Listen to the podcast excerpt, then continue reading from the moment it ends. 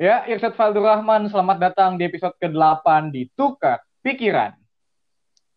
Ya, jadi di episode ke-8 kali ini ya, gue udah bersama pembicara ya buat episode kali ini ya. Ada Erza, Salsabila, Abidi. Halo, hai hai hai. Oke. Ya, jadi uh, gue sama Erza ya di sini kita mau ngebahas topik yang kayaknya agak sensitif gitu kan. Ya, jadi topiknya adalah tentang pelecehan seksual.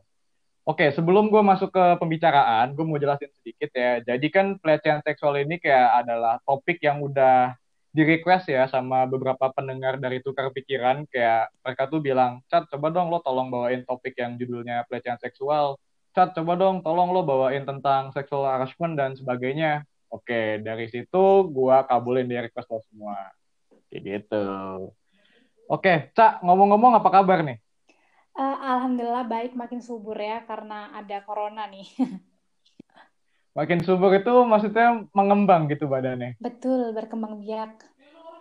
Oke. Kalau boleh tahu kamu lagi di mana sih?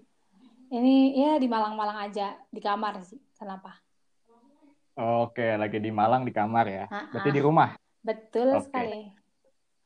Uh, profesi kamu sekarang tuh uh, apa sih kalau boleh tahu? Uh, untuk sekarang mungkin pengangguran ya karena kuliah nih lagi libur. Tapi kalau status sebenarnya ya masih mahasiswa mahasiswi. mahasiswi. Oke, mahasiswa yang lagi berstudi di di Universitas Muhammadiyah Malang jurusan Hubungan Internasional. Waduh, lengkap banget ya, oke oke.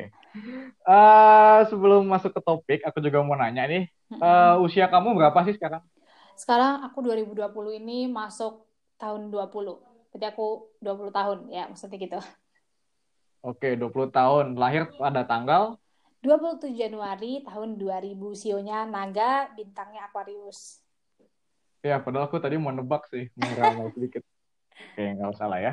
Oke, uh, sebelum masuk ke topik nih, kita opening dulu lah. Hmm. Yang kamu tahu soal pelecehan seksual itu apa sih? Uh, pelecehan seksual, mungkin pakai bahasa sehari-hari ya. Yang aku tahu sih, pelecehan seksual tuh nggak harus seseorang tuh uh, apa ya melakukan sesuatu yang jelas misalkan kayak pegang pantat gitu atau pegang tete. Nggak harus gitu sih menurutku. Sexual harassment atau pelecehan seksual tuh ketika seseorang itu merasa tidak nyaman dengan apa yang dilakukan oleh lawan bicara atau lawan jenis. Menurutku gitu sih cat. Uh, oke. Okay berarti adalah suatu ketidaknyamanan yang ditimbulkan dari lawan bicaranya kayak gitu. Ha, tapi ya ke arah-arah seksual, bukan misalkan ngomong terus napasnya bau itu ya bukan seksual harassment, tapi tetap ada titik-titik yang harus di apa dicapai ketika itu dikatakan sebagai seksual harassment gitu. Oke, berarti ada kriteria-kriteria tertentu kayak gitu. Nah, betul sekali. Oke, paham. Oke, okay, next. Uh, tadi kamu udah jelasin ya, menurut mm -hmm. kamu sendiri kayak gitu. Mm -hmm. Oke, okay, di umur kamu yang udah 20 tahun ini, mm -hmm. uh, mau tahu dong, kamu pernah nggak sih, uh, dalam tanda kutip ya, menjadi korban dari pelecehan itu sendiri?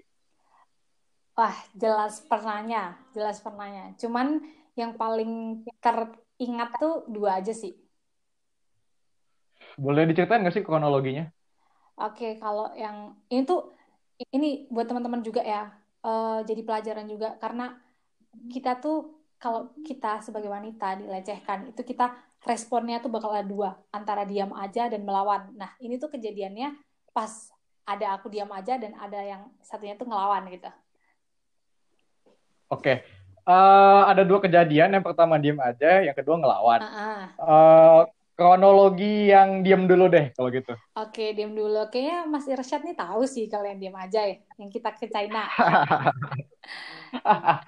Tapi kan pendengar nggak tahu. Oke, gini-gini guys. Jadi waktu itu ceritanya kita kan lagi di Beijing. Oh, di Guilin, lagi di Guilin. Nah, kita lagi di China. Hmm. Terus kita tuh lagi ada tour gitu. Nah, terus uh, ketika jam yang sudah ditentukan, ternyata aku sama temanku tuh kepisah karena kita salah maps kepisahnya tuh kira-kira sejauh dua jaman dari titik temu sebenarnya jauh banget yang mana uh, ketika kita tersesat nih kita tuh kayak harus ngelewatin pasar, pasar bawah tanah, yang mana pasar bawah tanah itu rame banget. Nah, tapi di situ ramenya nih ya orang-orang Chinese gitu, orang-orang asli sana. Nah, kita kan kelihatan banget ya. Aku sama temanku kan kelihatan banget kalau misalkan kita tuh apa orang asing gitu kan. Nah, akhirnya jalan-jalan-jalan, temenku fokus ke peta, fokus ke maps, aku jalan di belakang. Maksud kayak udah duluan aja nggak apa-apa santai gitu kan. Terus udah nih aku jalan jalan tiba-tiba ada dua cowok cowok-cowok kayak masih seaku sih cuman mereka emang orang China sana. Tuh mereka tuh ngeliatin sambil ketawa-ketawa gitu kayak sambil meringis-meringis gitu. Ya kirain ya nggak bakal macem-macem. Eh waktu papasan waktu kita berjajar tiba-tiba daguku tuh dicolek. Ih siapa yang nggak shock gitu kan? Nah ketika orang merasa shock banget shock yang sampai ke ubun-ubun gitu itu otomatis kita tuh bakal diem. Kayak barusan itu hmm. apa yang terjadi? gitu kan. Yang mana langsung hmm. lah ambiar nangis aku tuh di situ. Kayak rasanya tuh lemah banget nggak bisa ngelawan gitu loh cat hmm. Oke okay. uh, eh, mau nanya dulu ya. Mm uh, ketika misalkan uh, apa gimana ya? Uh, kamu itu udah ngerasa ini gak sih? Kayak misalkan kamu kan cewek ya mm udah ngerasa ini belum sih kayak apa ya ada sesuatu yang janggal gitu loh ketika kamu ngelihat dia tuh ketawa-ketawain kamu gitu. Sebenarnya iya ya jiwa suuzonku udah melonjak-lonjak waktu itu. Cuman ya kayak ya udahlah nggak bakal gitu ngapa-ngapain gitu ya. Orang sini mah baik-baik gitu kan mikirnya. Eh ternyata tidak diduga tidak disangka terjadilah seperti itu. Hmm oke. okay. Uh, eh, kamu apa dagu kamu itu dipegang itu ditowel apa dipegang doang atau gimana sih ditowel cat kalau dipegang lama dong ditowel doang kling gitu oh terus abis itu mereka okay. ngakak ngakak ngakak dan kamu ngerti gak sih mereka ngomong apa sebenarnya? Eh nggak ada sih, mereka tuh nggak ada ngomong, cuman kayak ketawa-ketawa ngeselin gitu loh. Oh, berapa orang itu? Dua, dua orang. Oh, berdua, berarti dua lawan dua lah istilahnya ya? Iya, tapi kan temanku tuh posisinya ya dua tiga meter di depanku gitu loh, cat. Jadi kita gak sejajar. Oh, nah. Oke, okay. dan dan ketika itu kondisi kalian tuh tidak siap menerima yang seperti itu kayak gitu. Nah, karena aku pernah baca uh, amigdala manusia di otak kita tuh ada namanya amigdala ketika kita benar-benar takut mm-hmm. dia itu nggak akan bekerja gitu loh cat jadi kita tuh apa saking shocknya sampai kayak wah gue harus apa nih? Kayak gitu. Kayak nggak ngerti harus ngapain. Akhirnya nangis gitu. Oke berarti uh, rangsangan dari dalam diri kamu adalah menangis kayak gitu? Diam bodoh dan diam. tidak tahu harus hmm. apa. Hmm. akhirnya menangis. Oke. Dan setelah kejadian itu apa yang kalian lakukan? Ya tiba-tiba aku nangis aku pegang tangan temanku temanku shock dan ya ini aku cerita kenapa akhirnya kita aku digandeng sama temanku itu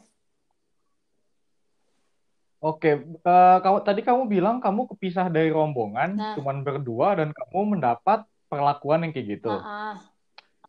Oke, uh, apa ya? Setelah kamu mungkin bertemu ya, singkat ceritanya kamu udah bertemu sama rombongan lagi, kamu ngelapor ke siapa gitu atau mungkin ke pembimbing turnya mungkin ya itu kan kita kepisah terus dalam keadaan tertekan karena kita kepisah jarak dua jam di negara orang aku hmm. nggak mau dijual jadi budak di Cina akhirnya tertekan nih akhirnya nggak bisa mikir sampai akhirnya Allah mempertemukan kembali dengan kepala tur kita Miss Ambika. Hai itu Miss Ambika? Akhirnya ketemu dan akhirnya ketemu teman-teman. Dalam keadaan aku sembab teman-teman kepo dong kayak eh kenapa? Erza kenapa? Gitu kan. Wah ini antara malu dan gak bisa nahan. Akhirnya ya udah aku ceritalah ke mereka tuh oke okay. uh, tanggapan berarti kamu sempat cerita ke kepala turnya juga ya uh, nggak sempat sih karena waktu itu missnya bete sama kita karena kita kepisah gitu berarti sampai sekarang missnya nggak tahu ada kejadian kayak gitu di Cina nggak tahu Astagfirullahaladzim. Kirain tahu loh. Kirain dia tahu. Gak tahu. Oke. Oke, oke, oke. Uh, berarti ketika teman kamu nanya ke kamu ya sebagai waktu itu baru aja dilecehkan, hmm. uh, aku pengen nanya gini sih. Hmm. Ketika teman-teman itu kepo, nanya-nanya, kamu tuh merasa nyaman gak sih hmm. sebenarnya ditanya? Sebenarnya, hmm, kalau dibilang konteks nyaman atau enggak bukan gitu sih. Sebenarnya lega karena oh ada ya orang yang care ke aku hmm. dan ya apa merasa lebih aman dan lebih safety ketika aku sudah sama mereka terus mereka kayak menanyakan kabarku kok bisa aku hilang? gitu. Gitu sih sebenarnya. Oh, oke. Tanggapan dari mereka setelah tahu kamu dilecehkan tuh kayak gimana? ya ada yang oh iya iya iya. Ada yang wah aku juga pernah za ada yang sudah sudah nggak apa-apa. Jadi ada yang kayak ustazah ada yang cuek-cuek gitulah ya macam-macam tanggapannya Oke, oke. Tapi eh, apakah kamu merasa tenang setelah ditenangin sama mereka gitu? tenang setelah ada yang ngasih tisu sama ngasih minum kamu kan cat kasih minum Astagfirullah, itu nggak usah diungkit sih, ya udahlah. Oke. Oke, lanjut. Eh, menurutku itu menarik sih, karena apa namanya, mungkin pertama kalinya ya dalam hidup kamu dan semoga yang terakhir ya, kamu ketika bepergian ke luar negeri, kamu dilecehkan oleh orang asing kayak gitu kan. Oke, dan setelah kamu pulang lagi ke Indonesia, kamu cerita nggak sih ke orang tua kamu? cerita tapi kita bawa have fun aja kita ngakak kayak ah bisa juga ya ngelakuin hal kayak gitu orang-orang sana Oh, gitu oh oke. Jadi orang tua kamu ngebawanya bercanda gitu. aja kayak ya udahlah yang penting bukan hal-hal yang gimana gitu Hmm. kan bukan aku dibawa diculik jadiin budak seks di sana gitu kan nggak kayak gitu itu maksudnya Oke, nanggepinnya nah santai aja lah ya. Nggak oh lebay. Oke, I see. Ini menarik juga sih, karena kan biasanya kalau apalagi anak Mm-mm. cewek ya, habis dilecehin pasti kan orang tuanya kan kesel gitu betul kan ya. Kok ini nah enggak iya gitu? kok enggak gitu kan Kok bisa? Oke, I see. Lanjut ke pertanyaan berikutnya.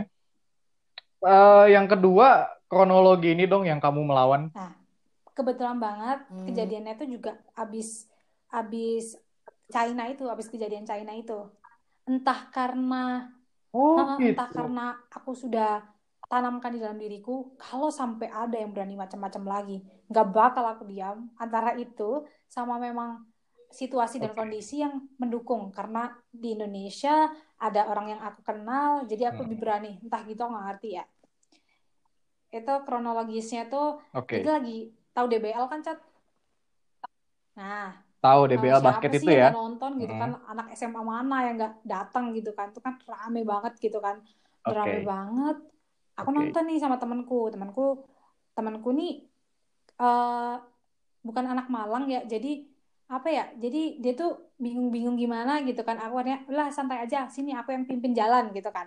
Udah aku aku jalan. Oke. eh waktu masuk ke pintu nih eh, pintunya kan rame banget ya. Antri mau masuk tuh loh rame banget. Terus berdesak-desakan dong berdesak-desakan entah itu cewek cowok itu kita tuh masuk bareng eh aku lihat belakang loh temanku mana? Gitu kan. Ternyata dia jauh jauh banget.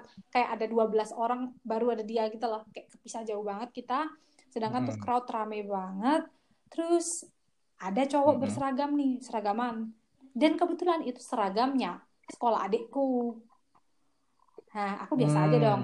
Hmm. eh dia di belakangku kan. Mm-mm. Ya namanya kedorong-dorong ya cat. Paham kan kedorong-dorong punggungku kedorong-dorong kan. Aku oke lah Ya. fine. Namanya juga rame banget. Eh langsung kok kerasa di bawah ada tangan gitu kan. Kayak geli-geli gimana gitu kan. Kayak jadi tangannya itu paham gak sih ini gambarannya? Tangannya tuh taruh depan paha dia terus ditempel-tempelin ke Mm-mm. ya mohon maaf pantatku. Paham kan? Paham kan? Oke, jadi eh, oke paham. Jadi dia sengaja sengaja ya nah naruh tangan dia di nah depan pahanya supaya bisa nempel di nah itu kamu aku kayak gitu. ini dong feeling, "Wih, kurang ajar gitu kan. Aku agak maju lah, agak menjauhkan diri. Eh, aku dia itu Hmm. ngikutin lagi, maksudnya nempel lagi gitu loh, nempel lagi dan berubah. Yang berubah apa? Tangannya ditaruh samping, itunya yang maju, paham nggak? Oke, ini ini ini Ya cowok ya, ini cowok ya. iya cowok, maju. Sorry, so- sorry banget, sorry banget Ah, Cica aku nanya ya. ah, Sorry banget nih, sumpah. Di- dia berarti lagi ereksi ya kayak gitu. digesek-gesekin ke belakang gitu lah, Cat. Paham nggak sih? Iya, maksudnya dia lagi Tahu, ereksi. tahu. Tahu ereksi kan? Dia ereksi kayak ketika itu. sejenis gitu. Tapi itu dengan apa jeda waktu yang nggak terlalu lama ya mungkin kayak ya ya walaupun itu kayak Hah? cuma setengah menit tapi itu lama bagiku gitu kan sebagai korban gitu loh. Udah dia gesek-gesek gitu Hmm. kurang Oh, ajar. Aku dengan aku merasa lebih tua kan aku tahu dia masih SMA sedangkan aku juga udah kuliah aku merasa kayak wah nggak bisa dibiarin aku langsung toleh belakang aku teriak anjing aku bilang gitu terus orang-orang di situ tuh pada Oh. pada ngelihat gitu pada noleh eh dia langsung kabur ke belakang tut tut tut tut, langsung lari ke belakang nggak ngerti sekarang gimana kabarnya orang itu Oke, eh, sebentar ya, aku Hmm. nanya sedikit. Eh, temen yang datang ke apa namanya DBL itu laki-laki atau perempuan? Oh, oh, oh, laki-laki ya. Kena, kenapa? Kenapa nggak misalkan kalian ya? eh, kalau kalau logika aku ya, kalau logika kalau logika aku tuh ketika dalam keramaian, apalagi cowok cewek, lebih baik mereka itu pegangan tangan kan supaya nggak jauh jaraknya gitu. Ya, tapi karena ini kita pure temen, jadi freak nggak sih kalau gandengan tangan tuh kayak kayak awkward gitu loh. Hmm, Nah, bener sih. Tapi kan seenggaknya mengurangi resiko yang terjadi sama kamu tapi sekarang kan? tapi Eh Cat, kemarin kan? untungnya karena itu sekolah adekku, datanglah kayak 7-8 cowok, Ah, langsung eh Mbak Elsa, langsung kayak gitu, langsung panggil aku, eh eh re, re, re. ternyata itu teman gengnya adekku, akhirnya mereka lindungin aku, jadi mereka kayak bikin barikade gitu, bantu aku masuk, itu deh. Oke, oke, oke. Eh, tapi kamu udah sempat ketemu lagi sama si cowok ini? Boro-boro cat, mukanya aja aku lupa. Hmm, mungkin dia langsung Mm-mm. malu lah ya. Karena aku teriakin anjing gitu. Oke. Menurutku ini sih, ini menarik juga sih. Karena ketika itu kamu apa ya? Berbeda gitu. Eh, rangsangan yang kamu terima dari dalam diri kamu berbeda ketika kamu Ah, di ah, Cina ah. gitu kan. Kenapa bisa kayak gitu sih? Tolong Eh, jelasin coba. tadi sih dua hal yang mungkin jadi faktor. Pertama, yang waktu di China itu aku merasa it's not my Mm-mm. home, it's not my house. Aku nggak ngerti ini ini tuh di tempat orang gitu kan. Dan aku juga nggak nyangka kalau Mm-mm. orang sana tuh juga bisa gatel gitu. Aku juga nggak nyangka gitu kan. Terus yang kedua adalah Oke. itu aku faktor tertekan karena aku lagi terpisah sama teman-teman sehingga pikiranku juga kebagi-bagi gitu loh, Cat. Paham gak sih? Nah, udah down Oke, gitu, udah down. ya. Lagi ini, uh, uh, pokoknya psikologinya lagi kacau lah ya. Oke, oke. Eh, tapi kan kalau misalnya kita lihat ya, situasi dengan yang di Cina sama yang di DBL kan kayaknya agak sedikit mirip, Mm-mm, ya kan? mirip. Sedikit, Cuman miripnya itu adalah eh, apa aku berdua sama seseorang gitu. Aku lagi berdua sama seseorang, sama-sama lagi kepisah gitu kan, lagi nggak berjajar gitu. uh, Cuman uh, uh, ya kondisi iya. psikologi itu yang jadi faktor utama gitu. Kenapa aku bisa ngelawan dan aku nggak bisa ngelawan. Apa mungkin karena kamu sudah tahu sebelumnya gitu? Maksudnya sudah pernah merasakan sebelumnya gitu? Bisa nggak sih kayak Bisa gitu? juga, karena aku tadi bilang juga, karena setelah kejadian di China itu aku menanamkan pada diriku sampai ada yang berani macam-macam lagi, sampai ada yang berani melecehkan lagi, aku nggak akan diam, aku akan ngelawan apa pun yang Uh, terjadi, semampuku sebisaku. Oke, I see. Oke. Lanjut ke pertanyaan berikutnya ya. Eh, aku mau nanya kayak gini sih. Apa tuh? Eh, kalau misalnya dilihat dari dua kronologi tadi ya, itu kan kayaknya dilakukan di tempat Tempat umum umum. ya kan? Hmm.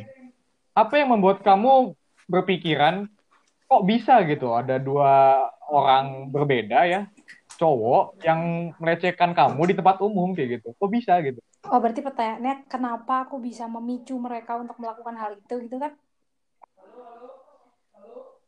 Ya, itu bisa jadi juga apa? Eh, sebenarnya kan banyak juga orang yang bilang ya, kalau pelecehan seksual atau pemerkosaan Hmm. itu semua terjadi karena baju wanitanya atau cara berpakaian wanita itu atau cara berjalan, pokoknya Mm-mm. intinya salahnya sama wanita kan.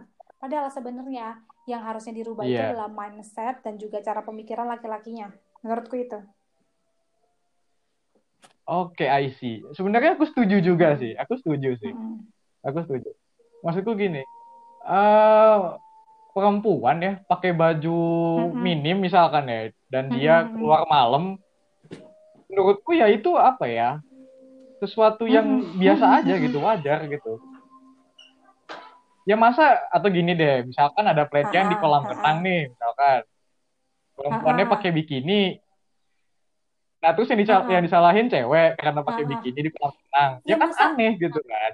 Ya masa perempuannya iya, ya masa perempuannya harus pakai tuxedo ke kolam renang kan nggak mungkin gitu. gitu kan menyelam. Nah, kan nggak mungkin gitu kan, aneh. Gitu.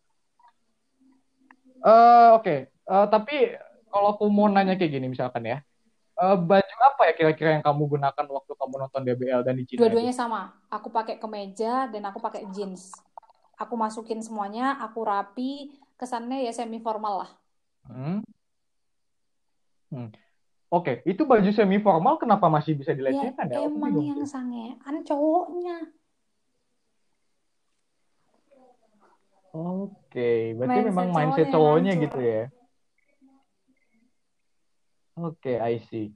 Oke, okay. uh, dilihat dari beberapa faktor ya. Jadi kan aku udah sempat baca penelitian juga mm-hmm. tentang pelecehan seksual nih. Kalau katanya ada banyak mm-hmm. faktor nih, ya kan, selain dari mm-hmm. pakaian salah satunya.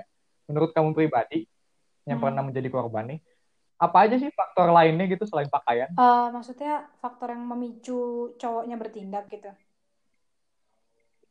Kayak uh, gitu ya. Sebenarnya ya mungkin terbesar pakaian ya, karena kalau pakaian kan terkesan menunjukkan sisi-sisi yang buat cowok tuh misalkan terangsang gitu kan. Mungkin ini sih hmm. setiap orang itu kan punya fetish beda-beda cat misalkan ada cowok nih okay, lihat cewek nih syari tertutup gitu. Tapi itu tuh contohnya orang hmm. bercadar. Kurang tertutup apa? Itu kayak kain spray udah dipakai gitu kan yang kelihatan cuma mata. Masih ada orang yang rangsang. Berarti kan ya emang pikirannya nggak bisa dikontrol gitu loh. Nah, kan. Apa tadi? Kain spray dipakai di muka. ya, kayak kasarannya dari dari ujung kepala ke ujung jempol udah tutup kain spray gitu kan. Kelihatan mata doang. Masih aja tuh di nafsuin sama cowok-cowok. Bejat Oke, jadi sebenarnya salah salah cowok gitu iya, ya? salah cowok. Gini gini cat, memang uh, kadang ada cewek yang membuka-buka pakaiannya sehingga hal ini berpengaruh berimplikasi hmm. terhadap pemikiran dan uh, tingkat nafsu cowok gitu kan ya kasarannya. Ya, tetapi hmm. menurutku hmm. ingat ya guys cowok-cowok nafsu itu wajar, tapi gimana cara kalian kontrolnya itu yang jadi pertanyaan. Oke, okay, I see. I see. Oke, okay, sekarang lanjut ke pembahasan berikutnya nih. Kalau misalkan ngomongin pelecehan di luar negeri yang kayak pernah kamu alamin. Uh, apa sih tanggapan kamu ya ketika kamu membaca berita yang ada isinya tuh misalkan TKW Indonesia tuh di luar negeri tuh dilecehkan sama bosnya kayak gitu. Kan kamu sendiri pernah ya, bedanya mungkin kamu ketika itu tidak melawan gitu. Ya kan? Nah, mungkin buat kasus ke depannya, apa yang sebaiknya dilakukan? Uh, menurutku ya, lawan lawan semampu kalian, semampu misalkan gini deh, kalau misalkan pelecehannya itu memang tingkatnya lebih tinggi daripada aku ya. Kalau aku kan kasarnya kayak cuma dicolek aja, walaupun itu konteksnya juga pelecehan, tapi kan cuma dicolek lah ini misalkan TKW apa percobaan pemerkosaan ya udah ada pisau di situ ya lawan aja pokoknya kalian kan uh, itu kan apa namanya self defensing gitu loh melindungi diri kan jadi apa pun harus kalian kerahkan cewek-cewek kalian hmm. terutama kalian harus ingat gitu kalian tuh mampu dan kalian tuh nggak lemah ketika ada yang melecehkan kalian lawan sebisa mungkin saya yakin kalian bisa gitu oke itu dan dan itu juga semua, berlaku semua untuk yang di Indonesia ya, ya. Oke, okay, I see. I see, I see. Oke, okay, hmm. next kayak gini pertanyaannya uh, apa namanya? Uh, aku sempat baca penelitian juga nih, nggak usah disebutin dari mana lah ya. Jadi di situ disebutkan bahwa pelecehan seksual itu ada macam jenisnya gitu, berbagai macam jenis. Nah, salah satunya itu adalah fisik, kayak yang pernah terjadi ke kamu gitu kan. Nah, selain pelecehan fisik, kamu apa namanya ada macam-macam pelecehan nih kayak uh, verbal ya kan, ada verbal terus apalagi ya? Ada uh, situasional ya atau apa tadi namanya ya? Uh, ya pokoknya yang seperti itulah. Mungkin pertanyaanku adalah pernah nggak sih kamu dilecehkan Sangat melalui hal yang lain gitu? Pernah. Maksudnya selain uh, dari ya, fisik ya? di pernah? kampus tercinta itu sangat amat sering terjadi pelecehan seksual yang tidak disadari oleh sang pelaku gitu menurutku. Oke, menarik. Kayak Boleh gimana? banget Boleh uh, ceritain gimana ya? Dari hal simpel aja. Ini hampir cat hampir setiap hari pasti aku merasa ada hal yang nggak buat nyaman dalam konteks sexual harassment itu. Lewat apa? Misalkan entah itu catcalling atau Hmm. cara cara mandang ke kita itu kan Hmm, sebenarnya sudah bisa dipertimbangkan sebagai salah satu bentuk sexual harassment menurutku. Oke, pertama kita ngomongin catcalling dulu deh yang tadi kamu bilang.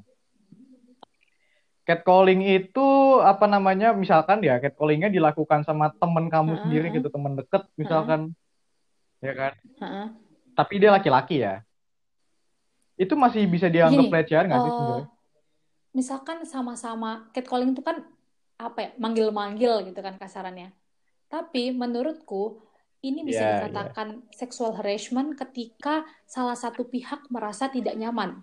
Nah kalau misalkan salah satu pihak nih cowok cewek ya, ceweknya nggak nyaman, itu berarti sexual harassment. Akan tetapi ketika ceweknya merasa fine-fine aja, walaupun dengan posisi dan tindakan yang sama, itu menurutku bukan sexual harassment.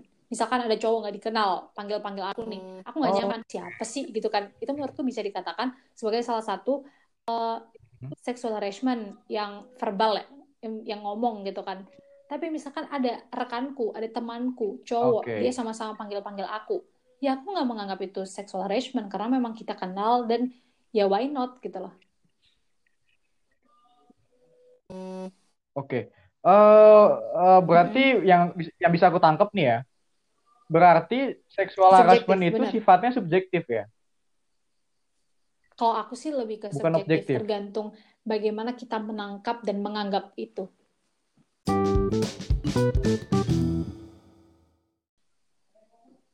Oke, tadi kayaknya gangguan sinyal ya. Oke, lanjut. Tadi sampai subjektif ya. subjektif. Oke. Eh, kalau boleh tahu, seberapa sering sih kamu menerima catcalling di kampus sendiri gitu, atau mungkin di tempat lain ya? Ya, paling sering kampus ya, karena memang keseharianku di kampus itu mungkin hampir setiap hari lah, Cat.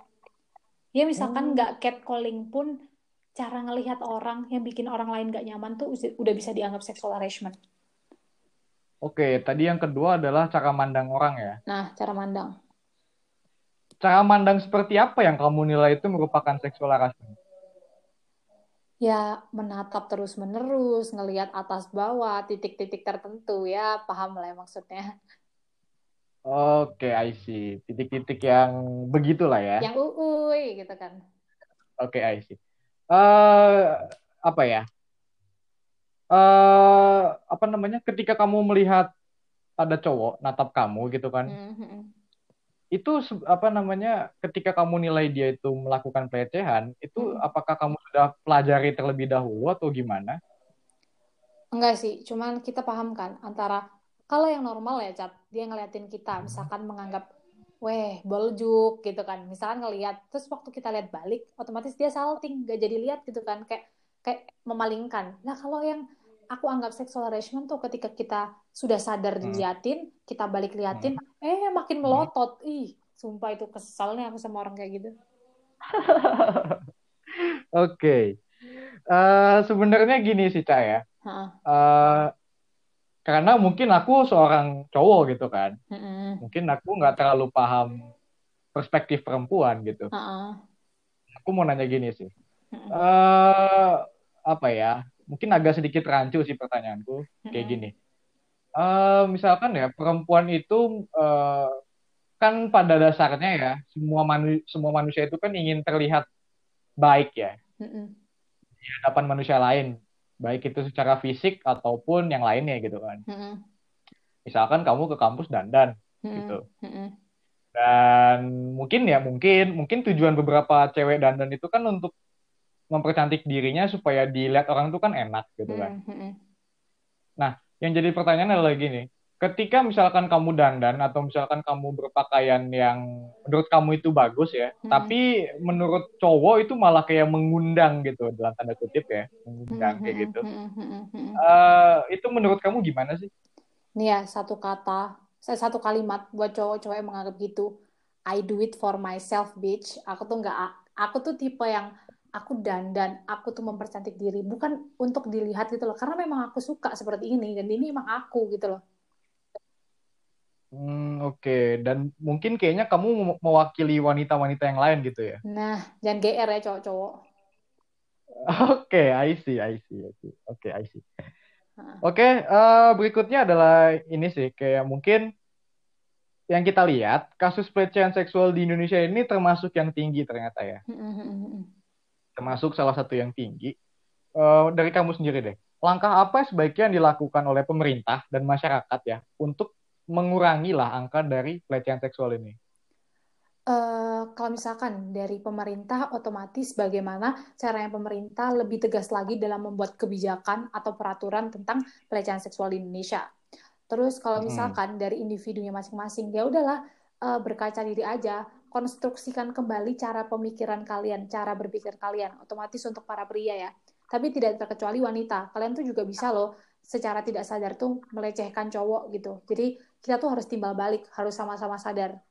Jadi perbaiki diri dulu, perbaiki dari dalam, otomatis yang keluar nanti juga akan mengikuti. Menurut kayak gitu sih. Oke, berarti input dulu baru output ya? Nah, semua gitu kan. Oke. Uh, kalau ngomongin soal langkah pemerintah, kayaknya menurutku pribadi, uh, kayaknya pelecehan seksual itu sangat berhubungan dengan sex education gak sih? Ah, Aisyah. Oke, menurut kamu sex education itu penting atau enggak? Menurutku sangat amat penting, tapi dalam porsi yang sesuai. Misalkan nih, anak kecil hmm. itu menurutku perlu banget dikasih sex education, tapi dengan porsi yang berbeda. Ketika ketika masalah seks ini dijelaskan ke misalkan ke anak TK sama anak SMP, harus beda dong.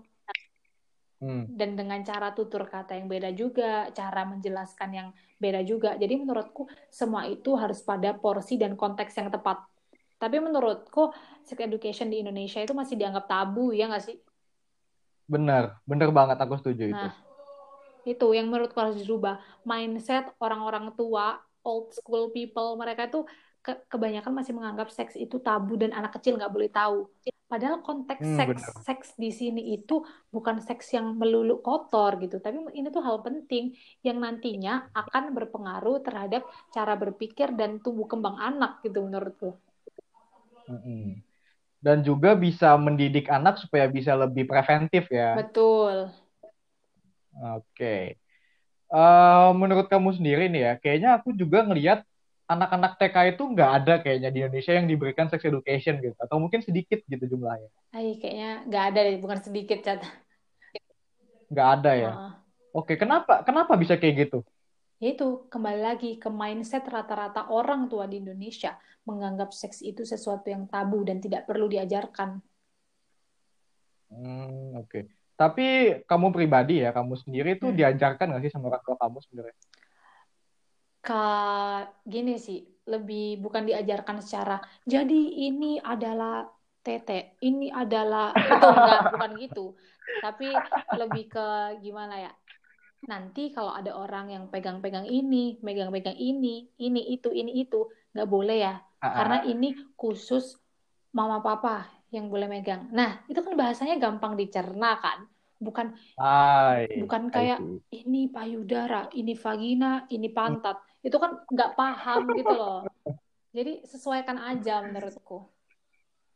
Oke, dan itu ketika kamu diajarkan itu kamu umur berapa? Uh, seingatku ya masih tergolong ke ya ini sih batas usia kita bisa ngingat berarti kapan dong TK mungkin ya kita kan bisa nginget tuh hmm. empat hmm. tahun lima tahun gitu kan ya mungkin umur segitu eh sorry ya kalau bahasanya yeah. agak frontal gitu maksudku ini tuh edukasi aja gitu hmm, nggak hmm, apa-apa hmm. di podcast ini nggak ada aturan tertentu siap oke okay. uh, eh, lanjut ke pertanyaan berikutnya ini kayaknya udah mau mendekati akhir dari episode ini ya oke okay. uh, eh, ada nggak sih mungkin uh, tanggapan atau mungkin pesan-kesan kamu ya buat cewek-cewek atau cowok-cowok ya di luar sana nih yang mungkin dari kamu sendiri uh, ada nggak sih cara supaya misalkan bisa terhindar dari pelecehan seksual kayak gitu? Uh, ini mungkin secara general gitu ya, Cat. Hmm. Gak apa-apa. untuk cewek-cewek tetap jadi diri kalian sendiri, tetapi kalian juga harus mengerti sesuai dengan porsi. Dan untuk cowok-cowok, please lah, uh, untuk kalian yang masih punya pikiran-pikiran butek, segera di-refresh, segera direkonstruksi lagi cara pemikiran dan mindsetnya, supaya nggak kotor-kotor amat. Ingat, nafsu itu wajar, tapi tergantung bagaimana cara mengontrol. Mungkin itu sih. Oke, dan mungkin buat korbannya mungkin yang udah pernah mengalami. Oke, buat korban, oke, uh, mungkin kita nggak tahu apa yang benar-benar kalian rasakan, apa traumatik yang benar-benar kalian apa kalian nggak bisa lupakan sampai saat ini. Cuman kalian harus tetap berjuang, kalian harus tetap bisa bangkit dan tunjukkan kalau kalian tuh juga bisa melawan. Oke, intinya adalah melawan, melawan lah ya. Melawan, melawan. Iya, karena kesalahan itu tidak boleh dibenarkan kayak gitu kan. Siap, betul banget. Oke. Sebenarnya aku lupa sih tadi mau nanya kayak gini. Boleh lah ya. Uh. menurut kamu pribadi, uh, dampak dari pelecehan seksual terhadap pribadi seseorang sebagai korbannya itu seperti apa? Jawabannya adalah prefer, tergantung, depend on, tergantung okay. menurutku. Karena contohnya kalau misalkan ke aku, aku orangnya cuek, aku bodoh amatan, kayak ih apa sih gitu paling ya kepikiran sehari dua hari habis itu ya udah gitu kan lupakan tapi nggak semua orang kayak gitu ada yang sampai terpendam dia jadi trauma parah hmm. nggak hmm. mau ketemu cowok ah. nggak mau dekat cowok ada yang kayak gitu jadi hmm. Untuk para pelaku untuk para PKPK atau penjahat kelamin nih kalian tuh pikirkan kembali calon korbannya gitu loh please jangan selfish oke okay. okay traumatik tadi ya. Traumatik. Ketakutan kayak gitu. Betul. gitu. Itu menurutku itu kayaknya udah susah buat di ini ya, buat diobati nggak sih kalau udah Betul betul. Buat trauma tuh kayaknya udah susah gitu ya. Udah menetap di relung terdalam kalau trauma tuh. Hmm, bener. Dan kayaknya juga penting ya supaya apa namanya kita tuh juga punya pegangan maksudnya orang-orang di sekitar kita yang melindungi kita gitu ya nggak sih? uh, kalau aku kurang setuju karena jangan bergantung sama orang lain ketika apa kita sendiri itu bisa gitu loh maksudnya gak mungkin orang tuh akan selalu ada untuk kita jadi gimana pun yang paling bisa kalian andalkan tuh ya diri kalian sendiri oke berarti mandiri kuncinya gitu independen oke okay. ya yeah, independen oke okay, I see Uh, gini sih, maksudnya ketika misalkan kamu menjadi korban dan kamu tertekan, hmm. itu kan kayaknya agak susah sih kalau misalkan kamu memulihkan diri kamu sendiri nggak okay. sih? Oh, maksud kamu ada support system? Ah, maksud tuh ah, gitu. Betul betul bisa bisa. Energi booster gitu. Ah, ah ya energi booster. Mm, -hmm. Berarti itu menurut kamu penting nggak sih? Penting banget. Penting banget. Penting banget. Nah. Oke, penting banget. Oke, kayaknya mungkin udah di penghujung episode juga nih, mm -hmm. kayaknya. Uh, aku mau nanya satu pertanyaan terakhir okay. ya, biasanya aku tanyain. Mm -hmm. Buat ini deh, pesan-kesan kamu deh, buat pendengar tukar pikiran atau mungkin buat podcast tukar pikiran ke depannya. Mungkin ke depannya semoga podcast ini makin sukses lagi. Jadi Mas Irsyad bisa uh, memiliki apa namanya staff buat menciptakan podcast yang lebih wow lagi gitu. Misalkan beli mikrofon yang mahal-mahal tuh yang kayak artis-artis gitu kan. Terus ya pendengar nih gak bosan-bosan karena sebenarnya pembahasannya seru juga. Terus apalagi ya? Ya maju aja terus. Maju aja terus maju aja ya, terus itu maju aja Oke. terus pantang mundur Siap. lah ya Oke, mungkin pertanyaan terakhir nih, kayaknya aku juga lupa. Akhir paling akhir. Sumpah, ini aku pengen nanya paling akhir sumpah paling akhir sebelum ditutup ya aku janji deh kalau okay. gitu ketika ketika korban pelecehan seksual mereka itu akhirnya malah jadi insecure gitu sama keadaan fisik mereka gitu uh -huh. ya kan uh -huh. sebaiknya apa yang mereka lakukan menurut kamu itulah pentingnya support system ketika diri kita sudah tidak bisa lagi membendung dan mensupport diri kita gitu otomatis kita membutuhkan orang lain. Karena kodrat kita adalah makhluk sosial yang mana kita membutuhkan orang lain untuk membantu kita bangkit dan berdiri lagi. Oke berarti itu di luar kuasa kita Betul. ya? Oke. Mungkin segitu aja lah ya caya pembicaraan kita. Hmm, oke oke Oke, terima kasih nih buat Eca yang udah mampir, udah udah main-main, udah jadi pembicara juga di Tukar Pikiran. Ya, Irsyad Faldur Rahman, sampai jumpa lagi di episode berikutnya di Tukar Pikiran.